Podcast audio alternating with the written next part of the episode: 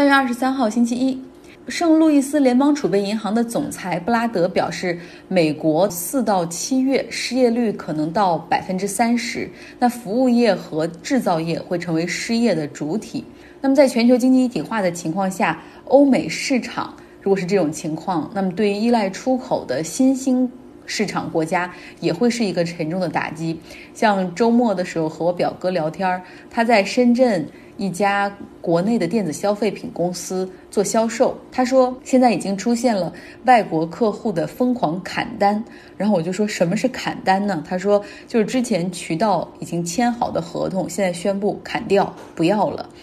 那他们公司之前疫情结束之后，先是忙着怎么样恢复供应链的生产去完成订单，而现在一下子就变成了货物积压了。国内疫情最严重的时候，很多大的餐饮企业，像西贝、海底捞出来诉苦，但更多的中小，尤其是小微企业，他们因为没有话语权，也得不到媒体关注的原因，所以我们知道他们一定不好过，但是没有声音哈。像餐饮业、旅店业、旅游业受到的冲击，不知道有多久才可以恢复。嗯，像我父亲所经营的那家小旅店，虽然他每天都会去巡店，但我问他什么时候能够恢复经营啊？他说没想好，因为现在就算开门了，估计也不会有客人。这种对小商户的冲击，在我所生活的城市 Berkeley 也有很多体现。虽然餐厅、咖啡、酒吧都已经提供外卖，但是客流量只有过去的百分之五，许多经营了十几年的店面临着裁员或者倒闭。Berkeley 的市政府挤出了大概三百万美元作为帮助小商户的应急拨款，同时也号召市民捐款来帮助这些社区的商户。现在大概有一百多个商户，每个店的老板录制一分钟以内的视频，然后来讲他们的故事和需要大家支持和帮助。同时，这个网站下面还标注捐助是可以完全抵税的。比如说，我捐了一百美元，明年报税的时候，这一百美元就可以抵税。我知道，在国内其实很多人也很希望去帮助社区内的这些小微企业、小商户。那么，城市的管理者其实也可以考虑去用这样的平台，去激发出更多的 solidarity 互助和团结。美国的参议院今天开了一天的会，共和党希望通过特朗普政府的一点八万亿美元的救助计划，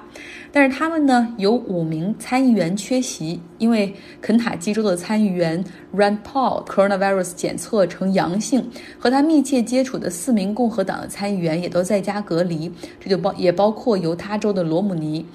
但是缺少了这五个人的时候，在议会投票的过程中就形成了非常尴尬的四十七票比四十七票，更别提之前共和党人希望达成的那种绝大多数的这种 super majority 六十票。因为如果达到 super majority 的话，就说明不需要通过任何的修正案可以直接过。那现在就是陷入这样一个僵局，就这个票投不过。共和党参议院的领袖 Mitch McConnell 他指责民主党人说。你们这些人就不顾美国经济和美国老百姓，这种时候还跟我们在这玩政治手腕儿。现在是国家需要我们的时候啊，还跟我们这样搞党派斗争。但民主党为什么反对呢？真的是有反对的理由。这个一点八万亿美元的刺激计划中有五千亿美元会交给美国财政部，也就是努钦，来直接分配。他可以去决定救助哪些企业。这时候国会一旦批准了这个方案之后，就无权干涉这五千亿美元。那民主党质疑说，既没有限制，也没有约束，同时也没有标准。那我们怎么知道？就是到时候难以确定，特朗普他的政府又会去帮助那些曾经不停的去。用公司的钱回购股票来抬升股价的大企业，我们需要用这些钱去帮助更多的中小企业。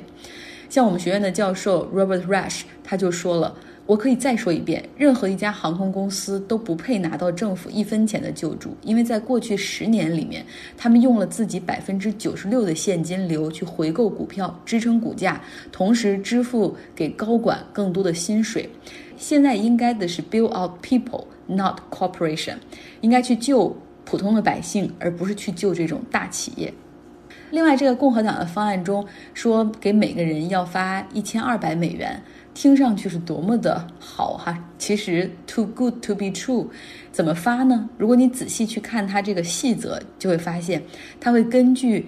前一年的纳税额来发。零一八年，个人收入超过两万三千美元的人才有资格获得政府一千二百美元的救助。这样看来，那那些真正的低收入家庭根本就不在救助范围内，所以民主党投反对票，理由真的很充分。这份一点八万亿美元的救助计划，本质上是给大企业、大资本更多的资助，实际上对那些真正需要帮助的家庭继续视而不见，或者是冷漠。共和党非常希望能够在明天美股开盘之前达成协议，因为他们一直都非常在意 Main Street 华尔街的那些利益哈，他们希望能够避免股市的大跌，所以现在又开始闭门谈判，希望能够在明天美股开盘之前投票达成一个 whatever。这个时候还说还需要说，共和党的两个参议员 Richard Burr 和 Kelly Loafiller，公众和媒体呼吁他们赶紧辞职吧。他们在这场疫情中本可以 make difference，但他们 make profit，就是本可以去做一些真正有影响力、去改变这个轨迹、改变政府应对的事情，但是他们却选择了去赚钱。这个 Richard Burr 是参议院情报委员会的主席。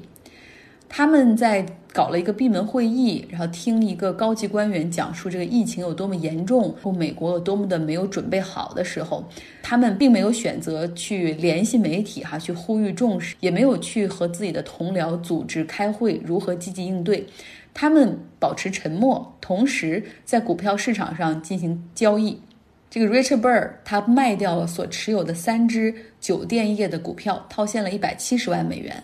而乔治亚州的参议员 Kelly 则更有头脑，他卖掉了他所持有的所有传统产业的股票，买入了支持网络视频会议科技公司的股票，而且一买就买了十万到二十五万美元，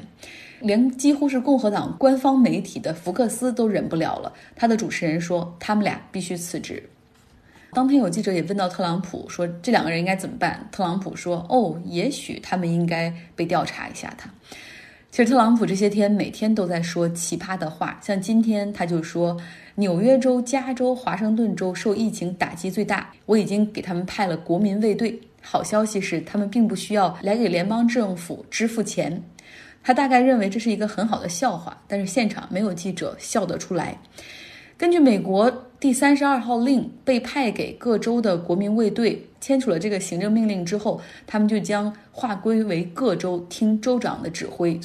特朗普的新闻简报我已经看的很少了，因为每次看都很生气。然后你看着他在那儿胡说，然后我会选择看比他时间更早一点的纽约州州长科莫的简报。明天我可以再讲一讲纽约州州长科莫的故事哈。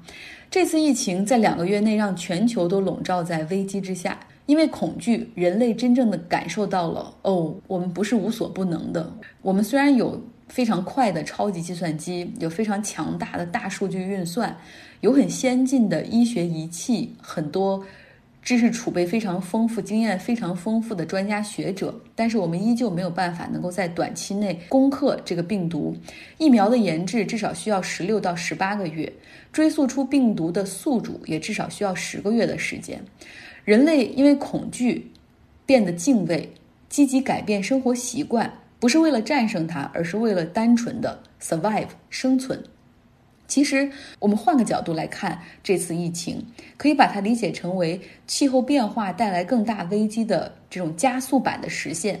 只不过，这气候变化带来的灾难需要几十年或者百年才可能发生。但和所有危机一样，像海明威所说的那种财富破产，就是 gradually and suddenly，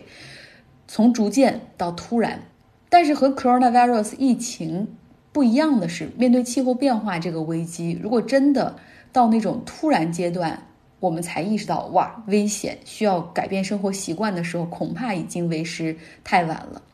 人类的体温如果上升两度，那么就进入到高烧阶段，非常的危险。地球上如果平均温度上升两度，百分之七十的珊瑚礁将灭亡。如果你不在意其他物种，那么想一想。如果地球上平均温度上升两度，将有六千一百万人面临着严重的干旱。如果只是一个或者极少数国家重视的话，其他国家不参与，那和这次疫情一样，所有的努力可能也是白费。